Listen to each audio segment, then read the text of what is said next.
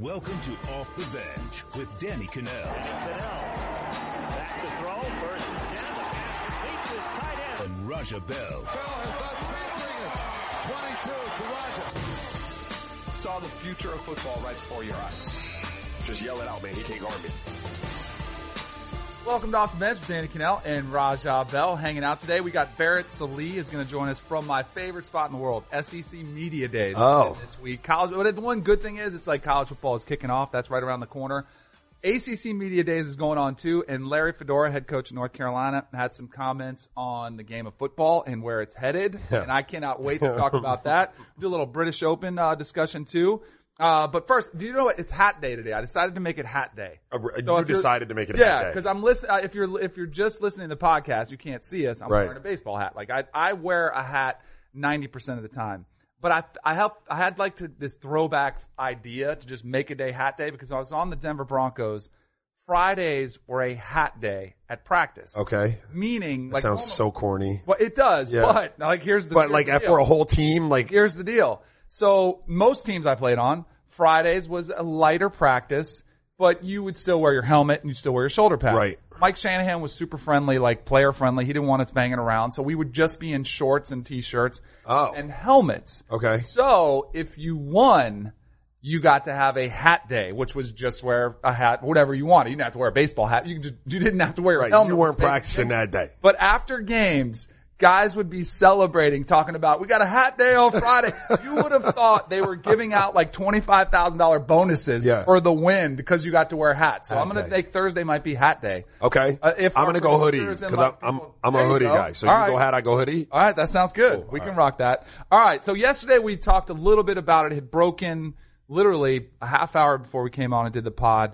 Was the uh the Kawhi Leonard for DeMar DeRozan trade. So right. now it's official. We see some of the other pieces of the puzzle. So the Raptors get Kawhi Leonard and Danny Green. The Spurs get DeMar DeRozan and Jakob uh Poeltl, uh the t- and a twenty nineteen first round pick, uh top twenty protected.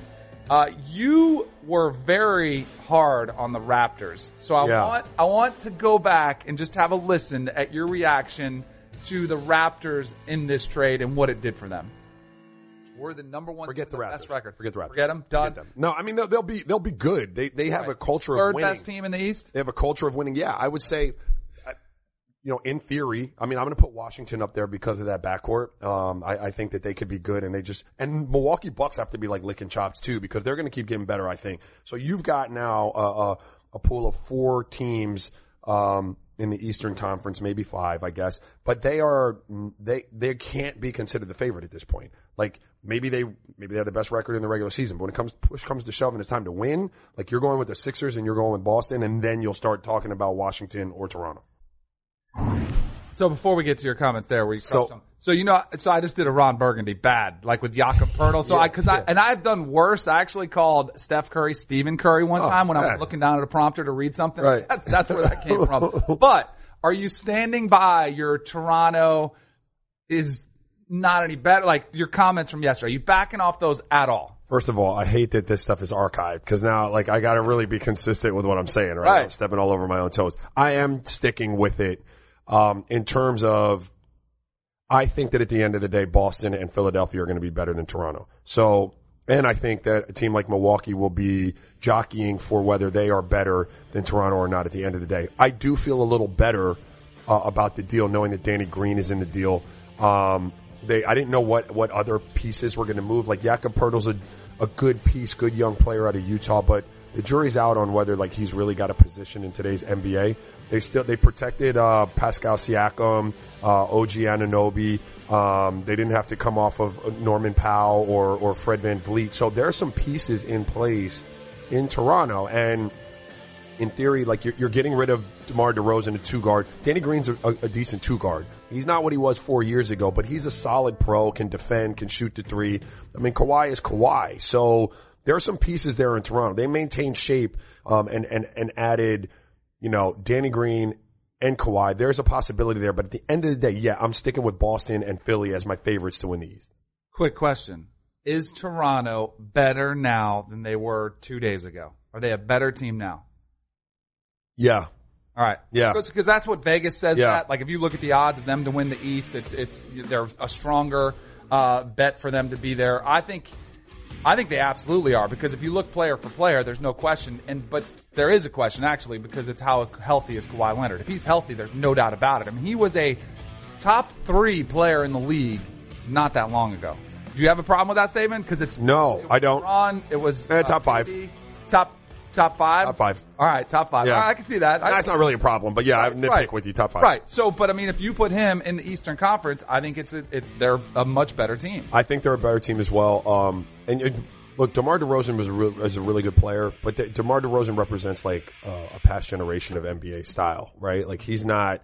I mean, he's stretching his range a little bit. I think last year he shot more threes than he ever has. But when you introduce a Danny Green.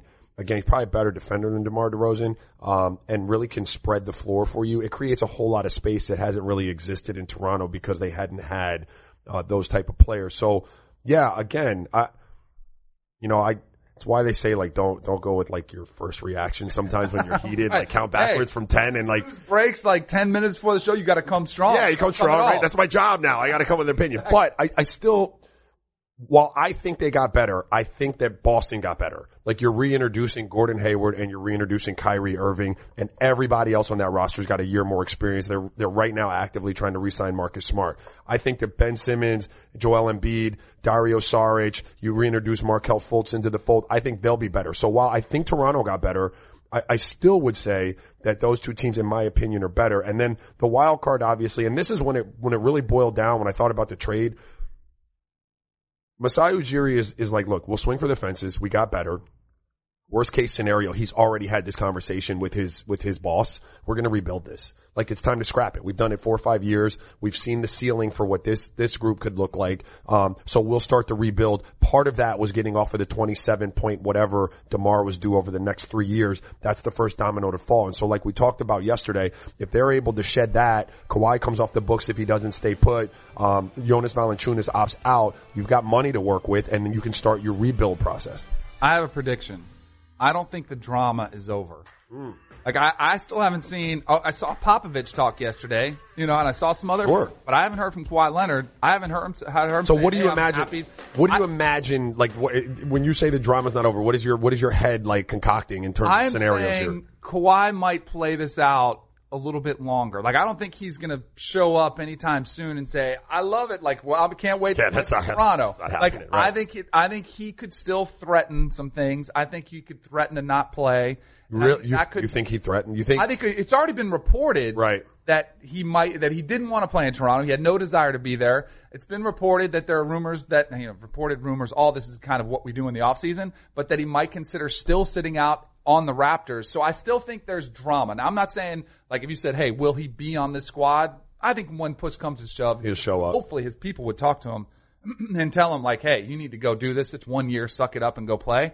But I still think there's going to be some drama to it. Um, I kind of hope you're right, just for like for our job and for stuff to talk about. But like Kawhi, like, let me. Where's that? The camera we're in. Yeah, or am I not? Yeah, talk to Kawhi. Him. Do not sit out another season, bro. No, like, that's twenty a, it, mil. It's you're a be- giving away. Well, twenty mil, yeah, and then potential future earnings, because if you do that twice. Like, I don't care how good you are. If you do that twice, there are going to be people that try to keep you out of this league forever. Don't, whoever's advising you, if they tell you that, they don't need to be advising you anymore. Don't sit out another season. One of the things I was bummed about was you had one of these best friendships in the N B A. Yeah. Like with Kyle Lowry and, De- and DeMar DeRozan. So we put together a little compilation, the best of Lowry and DeRozan's friendship. Nah, we just look forward to it as, as another challenge. You know, we never look at it in a negative way.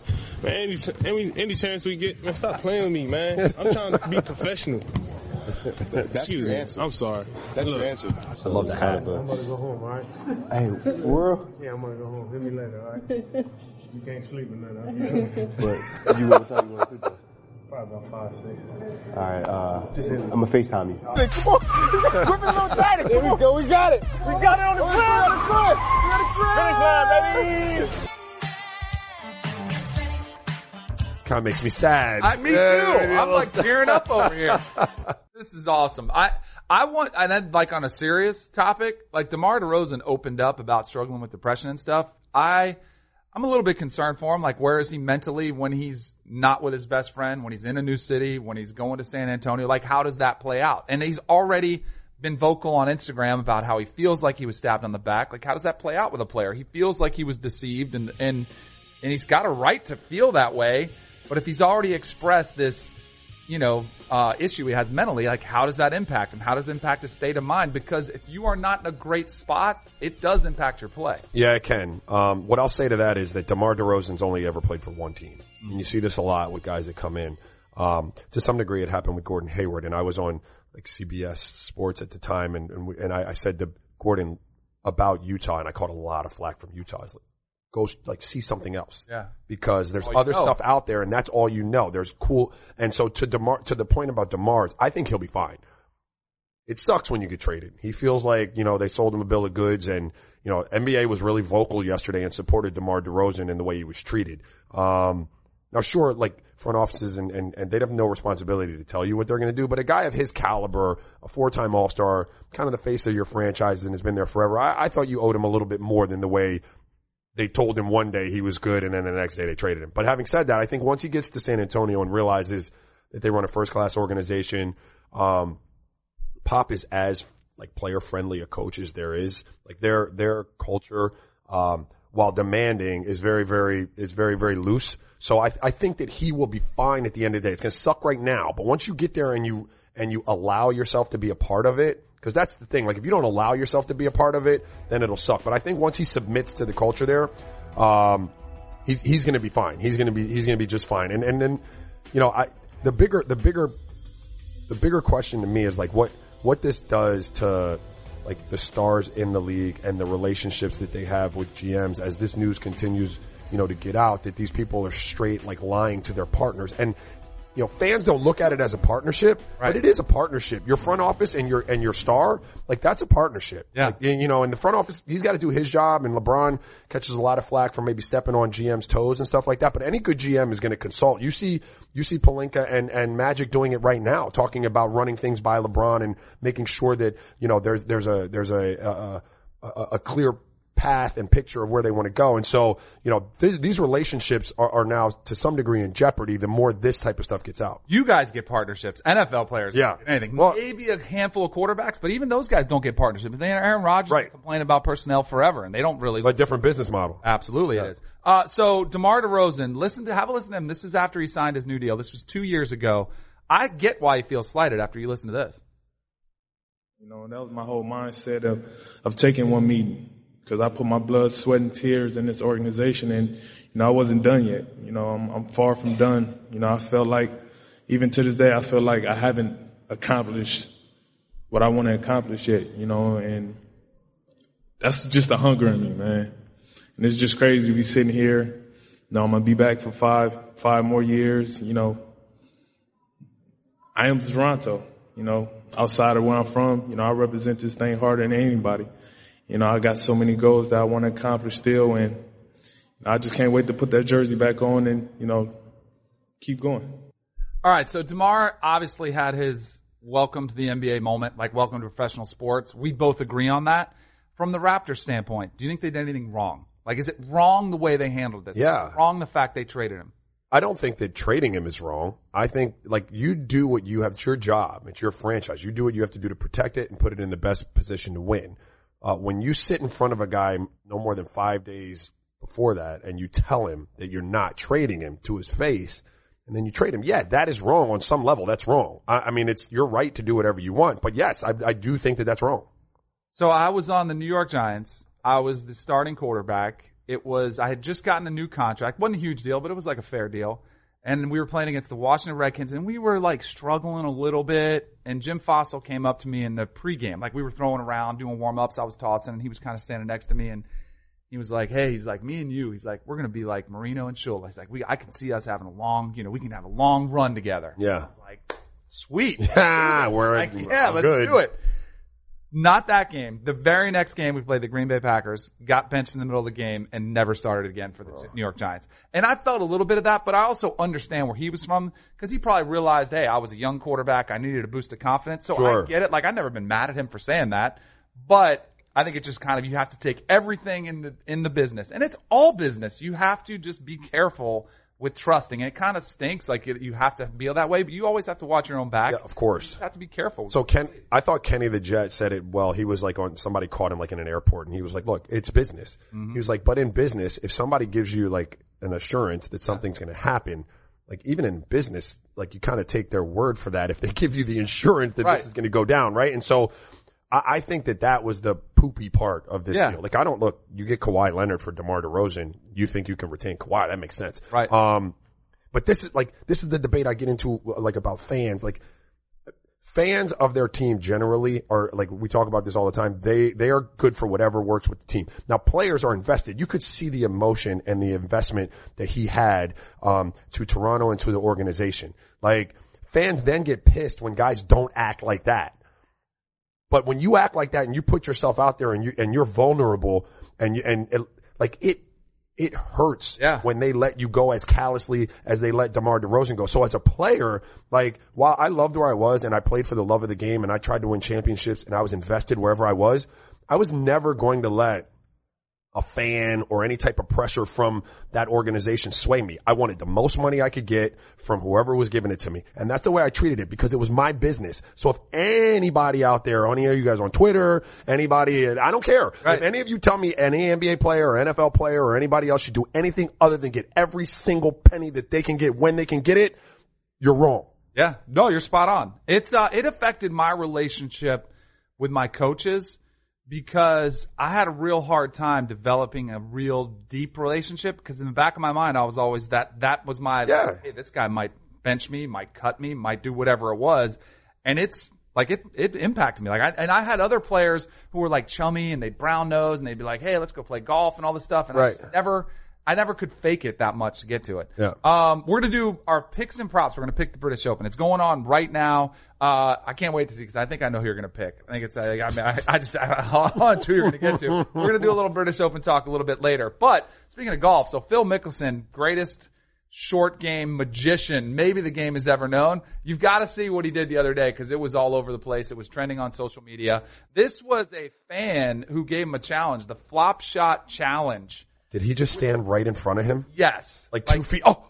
That's kind of scary, because no. if it comes up, you wouldn't do it? No. I wonder how tall that dude is. Is he like five three? Um, because I don't know if we could do maybe, it. Maybe, but taller? That ball popped straight up. Yeah. Off of like a brown surface. I'm telling you, that's, that's filthy, but that's his fly. He made the flop shot famous. Could really you, did. Like, could you do that out of a fluffy lie? I know you could. I've seen you play, so you could probably pop that ball straight up with a little bit of cushion yeah, underneath it. Could, yeah, could, but I wouldn't trust it. I wouldn't trust it like a person standing there, but I could do it. If you gave me, right. you'd have like ten tries, I could do it. I like my flop, so I'm pretty sure I could do it too, but yeah. off of a brown surface like that, could you get under that ball and get it up? I don't know if I could do it that close. Like, that dude was really, really close right. to him. Uh, all right, so we talked about the Manny Machado trade. We're going to get, uh, get in a little bit more into that in a bit, but speaking of trades, like there is that side of the broken friendships. You're also going to be able to start some new friendships. You've got to hear this sound because this is a couple of his upcoming teammates on the Dodgers. They're out chilling on a boat on the All-Star break. Justin Turner and Alex Wood. Have a listen to them when they find out the news they're getting Machado.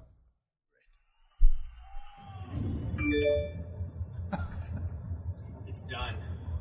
It's done? Yeah, we got Manny, dude. We got Manny? Yeah. We got Manny! We got Manny, baby! We got Manny, baby!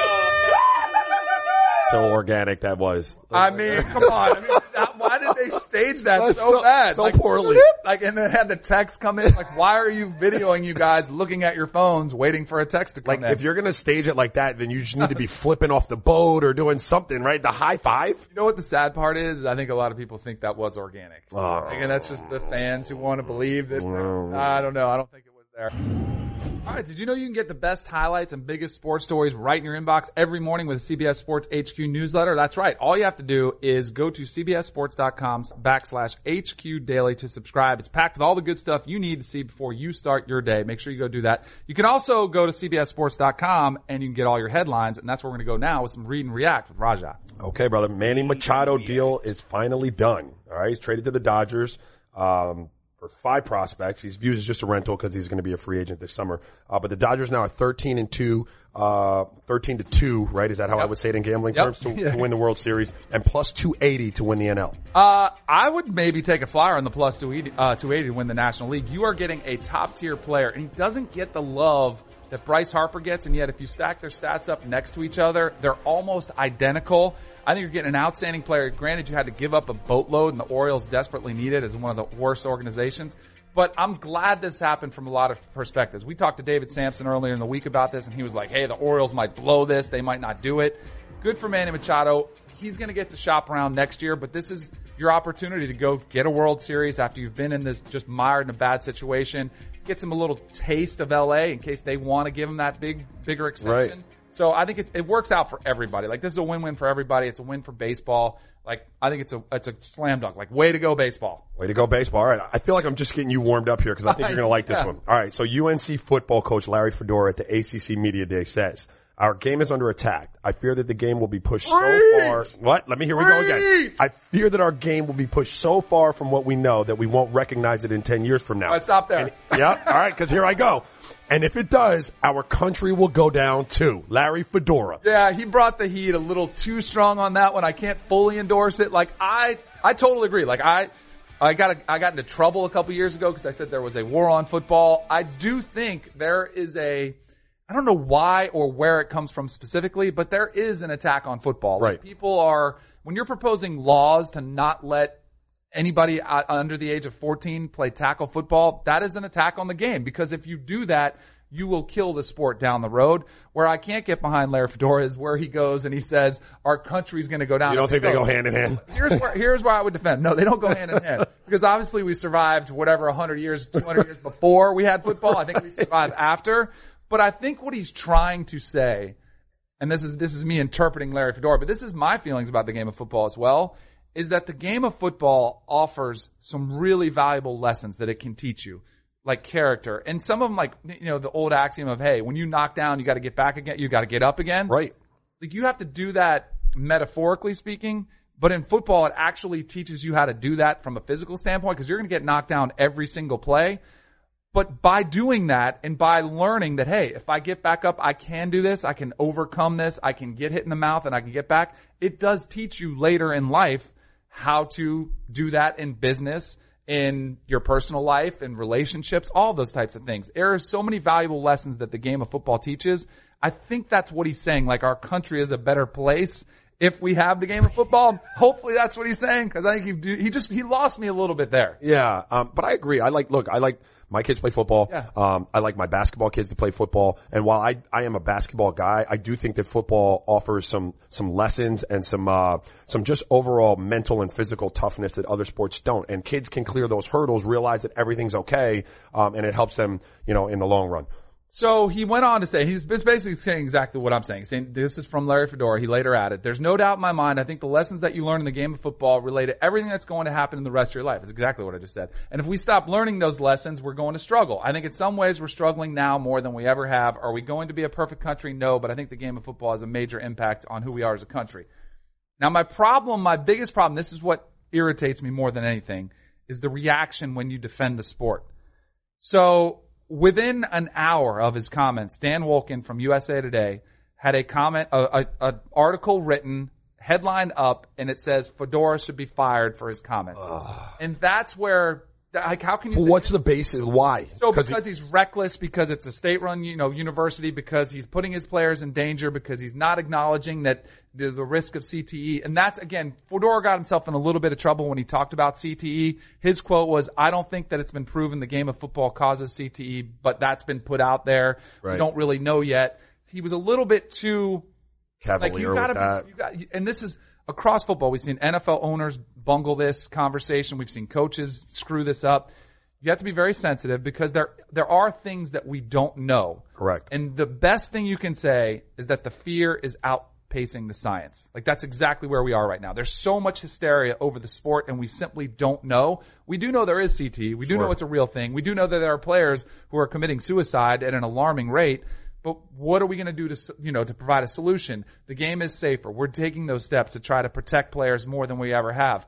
Um, but when you go out there and deny that link is there at all, that's where you get yourself in trouble. But again, for Dan Wolken to go say, hey, this guy's got to be fired because he has this opinion. He's not a doctor. He's not, he's not saying anything that's too, you know, uh, negligent where he should be fired. That's my thing where, all right, there's an attack on the game when you can't even voice your opinion about the sport. Correct. Correct. Well, let's move on to fired a guy up. who's leaving the game. I figured I'd get you fired up on that. Uh, a guy who played football for a long time, cornerback Darrelle Revis, he officially announces his retirement. Uh, Revis says on Instagram, "For the past eleven years, it has truly been an honor to showcase one of my greatest gifts to the world. Today I'm closing a chapter in my life that I once dreamed of as a kid, and I am officially retiring from the National Football League. My passion to play the game at an elite level brought fun and excitement to the term shutdown corner, which was nearly on the verge of extinction. Covering some of the toughest assignments in the league in league history was a challenge every Sunday, but also an honor within this game we all love. I played eleven, it had an eleven-year career, seven-time Pro Bowler, four-time All-Pro, and a Super Bowl champ with the Patriots." Unbelievable career, uh, career for Darrelle Revis. Revis Island became an axiom that everybody referred to, and even wide receivers were like, yeah, this guy's the best there is.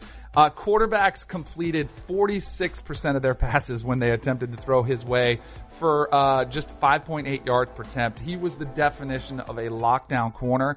I do, like when you, I, I, I love to see players who can go off and walk into the sunset and go out on a high note. Yeah. I do feel like the last couple years of Darrelle Revis' career were a little bit of an afterthought. And it's like, oh, man, I, I don't like the way it ended for him.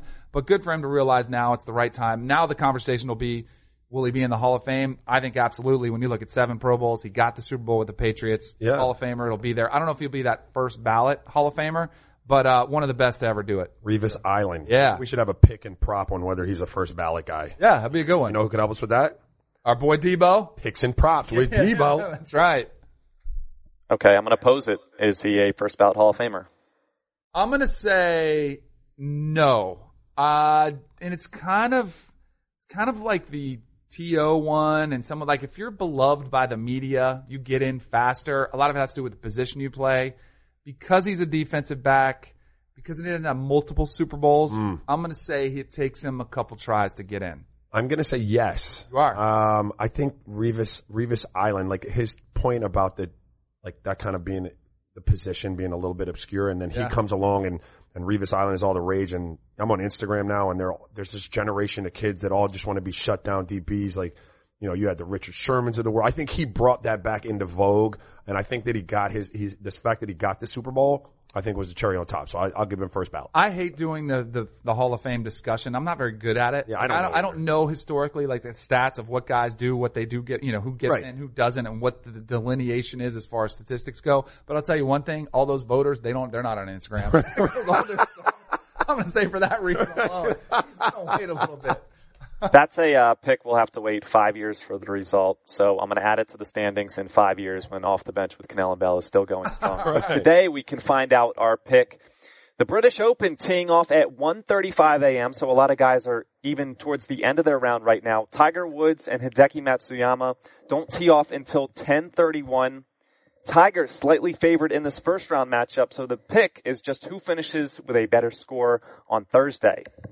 Who you going with? I'll let you take this one first. Ah, uh, I like Hideki. Hideki's. You are? You're going to go with him? I'm going to take Hideki. Oh, yes. Yeah, I was going to take Tiger. You know, I was going to take Hideki if you yeah. took Tiger. I think Tiger is in a really good place right now. And a lot of it has to do with the course they're playing at Carnoustie. We sure. talked about this a little bit, yes, with Mark, uh, Mark Immelman. It is burned out. It's dried out. You won't have to hit driver. And Tiger can hit that stinger, that low stinger, let it get on the let ground and run, run, run. And he's really creative. He even talked about it, how this is course in the British Open specifically.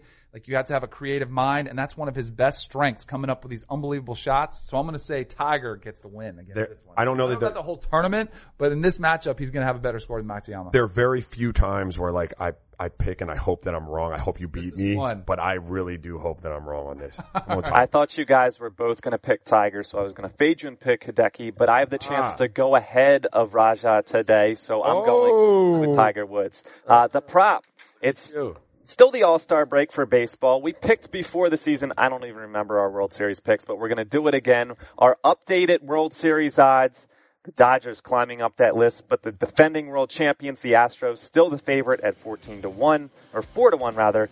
The Red Sox and Yankees follow. I'm going Homer again down at the bottom of the list. I don't need to tell you who I'm picking. Phillies at fifteen to one. Of course you are. Of course you are. Even though they lost out on Manny Machado because there was rumors he was going to go there. I'm going to go with Yankees. My my squad. I'm rolling with my the squad. squad. I think they're going to make a move to boost up the bun, uh, the bullpen a little bit. Sonny Gray has been atrocious. There's everybody knows they're going to try to booster that uh, starting rotation. You got that all those those those bombers. Break after this. I'm going to say I'm going to go with the Yankees. I'm going to take the Cubs. I'm going to take childhood sentiment. I used nice. to go to Wrigley with my dad, standing room only. Um, I'm going to take the Cubs. All right, perfect. We like to consider ourselves relevant, right? Yeah. I think so. So we also like to talk about what's socially relevant. And yet, uh, everybody socially. was talking about the Toronto Raptors, you know, the trade yesterday. Well, Drake it has to chime in as of the course. official spokesman for the Toronto Raptors. So he officially said goodbye to DeMar DeRozan and he welcomed Kawhi Leonard with a, uh, a tearjerker. Like, this was hard. I want ten million thank yous. Uh, on behalf of your city, you're a fixture in Toronto forever, and you gave everything you had through your leadership and had the most exciting years, blah, blah, blah, blah, blah. And then he welcomed Kawhi. Look forward to seeing the next chapter. And I'm going to have your jersey on. Like, and he didn't say all that, but it's, I he should have done the In Your Feelings challenge with him. Yeah, that, that I, I like, I kind of like it though. I mean, Drake, yeah. but I, you know what? I've said it before. I don't like you infusing yourself into every single thing Raptors. Yes. Yeah, he definitely does. Stay in your lane a little bit. Do you think this was intentional from the Spurs? Because a lot of people thought it was, because look at the font sizes. Oh, dude, like, yeah. So you got the huge welcome to Mar, Jakob, uh, thank you, Danny, and then tiny. You could almost like, it's like the test at the eye doctor, like to go in that small. Like, thank you, Kawhi. Thank you. Yeah, and they're so good and so passive aggressive and so like subtle. Like, yes, that was intentional. Exactly. For sure. Exactly. All right, Debo, let's do some topics, man. What do you got for us today? Speaking of In My Feelings, DeMarcus Cousins not known to care about the feelings of refs. He's not known to care about the feelings of players that he bruises in the paint. He doesn't care about your feelings or my feelings. I'm saying that now because I'm seeing the reaction, but I didn't give a I knew what my ace was, and we made the call. I, I like his style. Like, I do. Like, yeah. Like, why? I learned that from you. Why would I give a rip about you as a fan? And, and like, this is my career. Um, I'm the one that's torn Achilles. I'm the one that has to rehab. I'm the one that at the end of the day, if I don't have a championship, someone's going to crucify as not being the type of player that I probably should have been. So this is the perfect time to get it right now. I'm going to go get it. And I don't, N B A players end up, stop giving a rip what fans think. Do you, bro. It's your career. It's your life. It's your family's well-being. You would have never heard these types of comments ten years ago. You know why? Because we didn't have Twitter. We didn't have Instagram. This is a direct result of players being, because they get more of a real glimpse of what fans think. Because right. all it takes a fan to do is go tweet at them, fire it away, and then the player reads it, and you're like, this is the people that are rooting for me, supposedly. Right. And so it's really easy to become disgruntled and be like, you know what? Screw you guys. Exactly like he said. So I just, I think it's, it's the where we are as a society, and it kind of stinks, but I think you're going to see more and more players get like that. Yeah, I think it's cool though, because like, we are not allowed, like when we're on the court, we get fined for telling you to go. Yeah, right. Like, you know what I mean? And yeah. you got, you buy the ticket and that's what you hide behind. Like, I buy a ticket, I can say whatever I want. Right. Okay, well, I got social media, baby. I can say whatever I want. Like, exactly. I don't got no beef with it.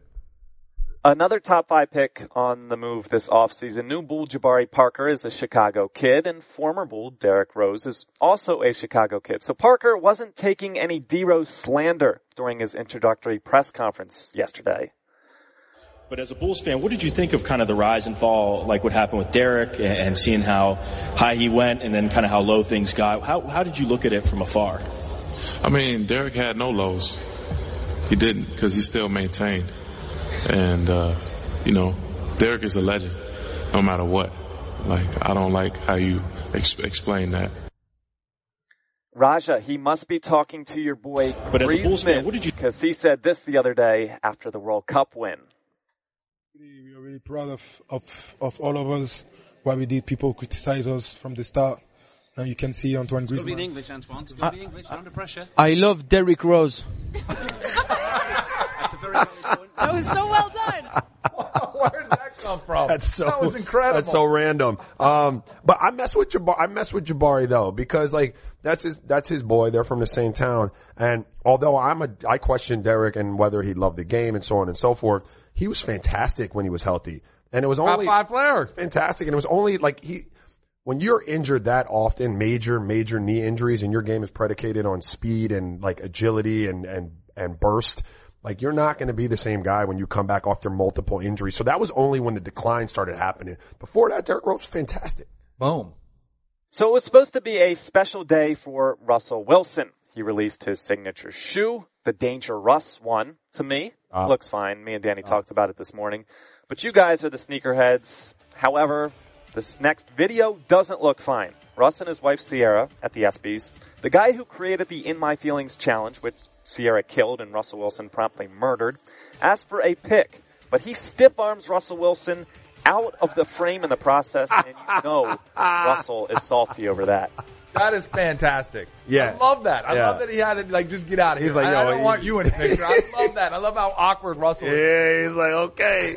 He's a comedian from where, where's he from? New York? I don't know, but he's, he's killing it. Like, all of a sudden he is absolutely blown up. He, uh, the shoes though, those are the equivalent of the Steph Curry shoes, which got crushed because they were all white and they look like nursing shoes. Yes. Like those are the exact same version, except they're all black. And I just don't like shoes that don't have any accents, that are all one color, like that block color. I just, I just don't, don't like it. Yeah, I don't like the block color. I don't like the, I don't like the shoe in general. Like why, why is Russell Wilson selling shoes? Like why is he selling, like, not, not brand? Why not? Wouldn't you take them though? Like Nike, like how many football players get their own shoe from Nike that's not a cleat? Right.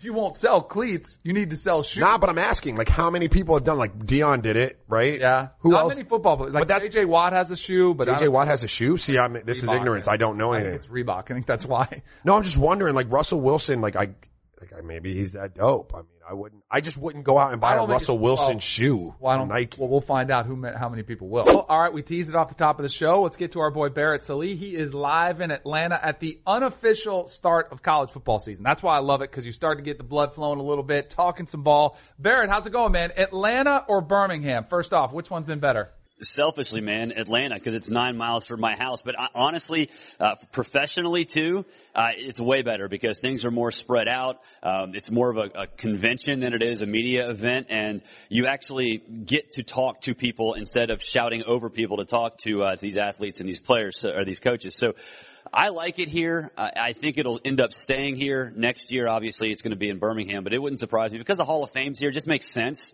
uh, that this sort of served, like you said, as the unofficial kickoff to college football season. All right, before we get to the hardcore football stuff, let's have some fun with a little superlatives here. All right, so the coach – so I think the, the it's – I'm going to give you some harder questions because I don't want to give you the easy layups. So you can't answer Nick Saban to this first one, all right? It's the coach the least enthused all right. to talk to the media, not named Nick Saban.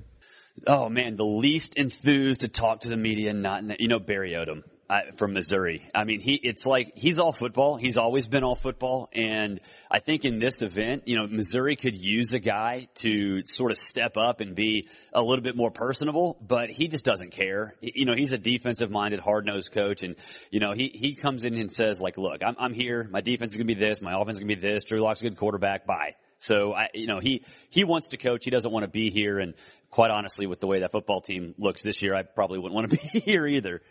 All right. So what's what's the most common question posed to these coaches or athletes? Talk about X, and mostly yes. talk about your quarterback situation, whether it's a controversy like Tua and Jalen, or, you know, a guy like Jared Stidham or Drew Locke or Jake Bentley, or, you know, whoever an esta- is an established quarterback. It's, it's basically talk about your quarterback, which is the lamest, most ridiculous question ever. We're supposed to actually ask questions that, you know, have, you know, a question mark attached to the end of them. But it's, look, it, there are so many quarterback issues in this league, whether it be, you know, a guy like Stidham or Drew Locke or Nick Fitzgerald, who are established stars, or, you know, questions like you have at Alabama and Texas A and M. So I, I think that's the, the thing that sort of stands out, is that, you know, on the positive side or on the negative side, there there always seems to be something that you can talk about and, and address from the quarterback situation. All right, talk about Tua versus Jen. No, I'm just kidding. But let's do a little bit of Bama, though, because the, the Bama's awesome. They're good. They're going to get back, and they'll be good as long as Saban is around. So yesterday, he actually he was trying to reassure mm-hmm. Bama fans, as he always does, and he quote he was said, quote, Miss Terry doesn't want me at home, talking about his wife. He's sixty-six. He's going to be sixty-seven during the season. How much longer do you think Saban is on the sidelines? Yeah, Miss Terry doesn't want him on a boat either. We know how that went this summer with his players. No, I think, look, his contract is, is through another, what, six, seven years. I would be surprised if he lasts through that contract. I mean, that's, I've always been of the belief that Nick Saban's going to find a way to ride off in the sunset. Um, you know, last year, obviously, it would have been a good, good spot to do that, but he's not ready to hang it up. So, uh, I don't think he'll be around through the end of the contract. At that point, he'll be, what, seventy-two, seventy-three years old. He's got grandkids now. And, and look, there's a personal side to all this.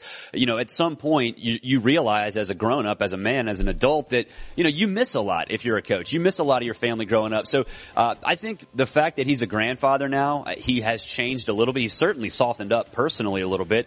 And I think of it, over the next couple of years, he's going to say, hey, look, I, I got this with my kids. I didn't get to see a lot of them. I didn't get to see them grow up. Now I've got these grandkids. Uh, let me go ahead and find a way to ride off in the sunset. But he's going to try to find the perfect spot. I think he's going to, you know, whether it's a, another walk-off touchdown to win a national championship or, or something else, I think he's going to look for that moment and then know that that's it and hang it up and, uh, and then enjoy his family time.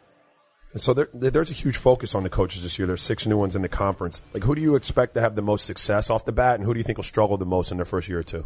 Well, I think right off the bat, it'll be Joe Moorhead at Mississippi State. I know that's not a sexy team and not a sexy uh, name, but, you know, he's got seventeen starters back. He's got a quarterback situation that's as healthy as any in the S E C outside of Tuscaloosa with Nick Fitzgerald and Keaton Thompson. He's got a really good group of running backs, and that defense at Mississippi State was really good last year, and they returned basically everybody. So I think in the short term, Mississippi State's a team that's going to be at the very least a tough out, and Joe Moorhead's enough of an offensive genius where he's going to make that offense click, I think, better than it has under Dan Mullen. And we talked to Nick Fitzgerald yesterday, and he said, hey, look, there's a, a lot more downfield in this offense. Dan Mullen has always been more about efficiency. That's what Tim Tebow did. That's what he won, won the Heisman for. But when he got to the N F L, he wasn't necessarily groomed for success.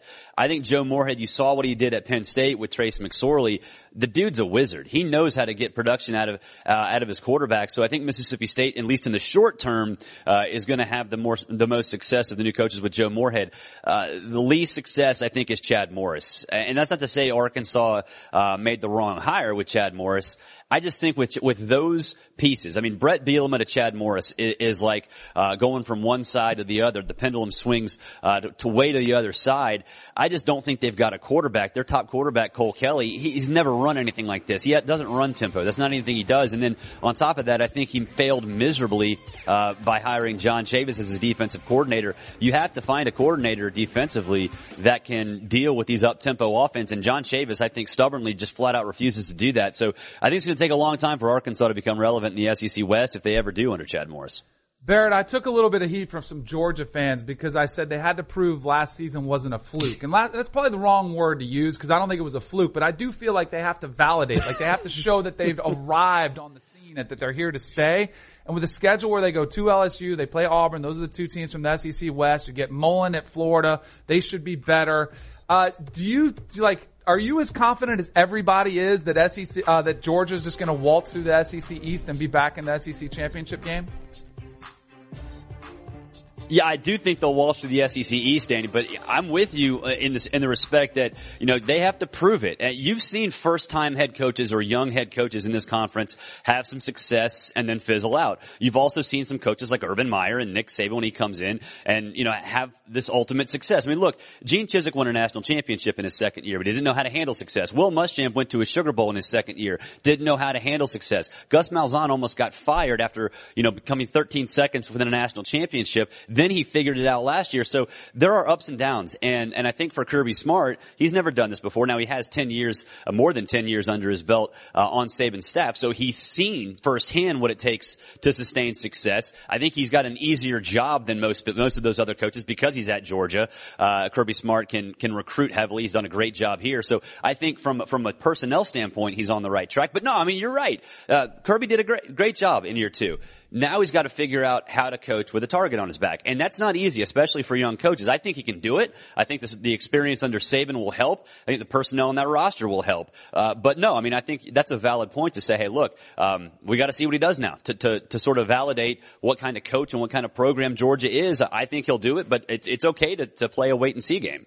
Quickly, in about thirty seconds, what's the fan base most likely to customize a jersey with the down and distance on it? Uh, Alabama.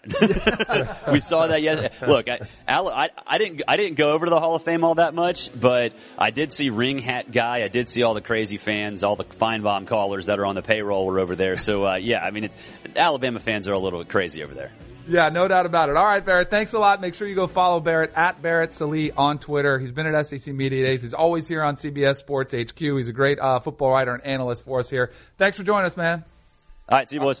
All right, I had a Debo. I told Debo I wanted him to Photoshop that jersey where it said second place S E C West on it, but I think it was a little bit too complicated to try to do that, which I think would have been more and it would have been a great troll job for that one. Uh, but he didn't get that done. He's been working too hard for us here. Uh, all right. Enjoy your British Open today. I know you're going to yep. do that, right? Take yes, a little nap. Take a little nap. Then watch, yep. Yeah. So enjoy that. We'll break that down tomorrow. See if Tiger Woods wins his matchup with Matsuyama. Yeah. We'll get some other stuff. See if Kawhi Leonard shows up for the Raptors and gives a little opening press conference. We'll get to that.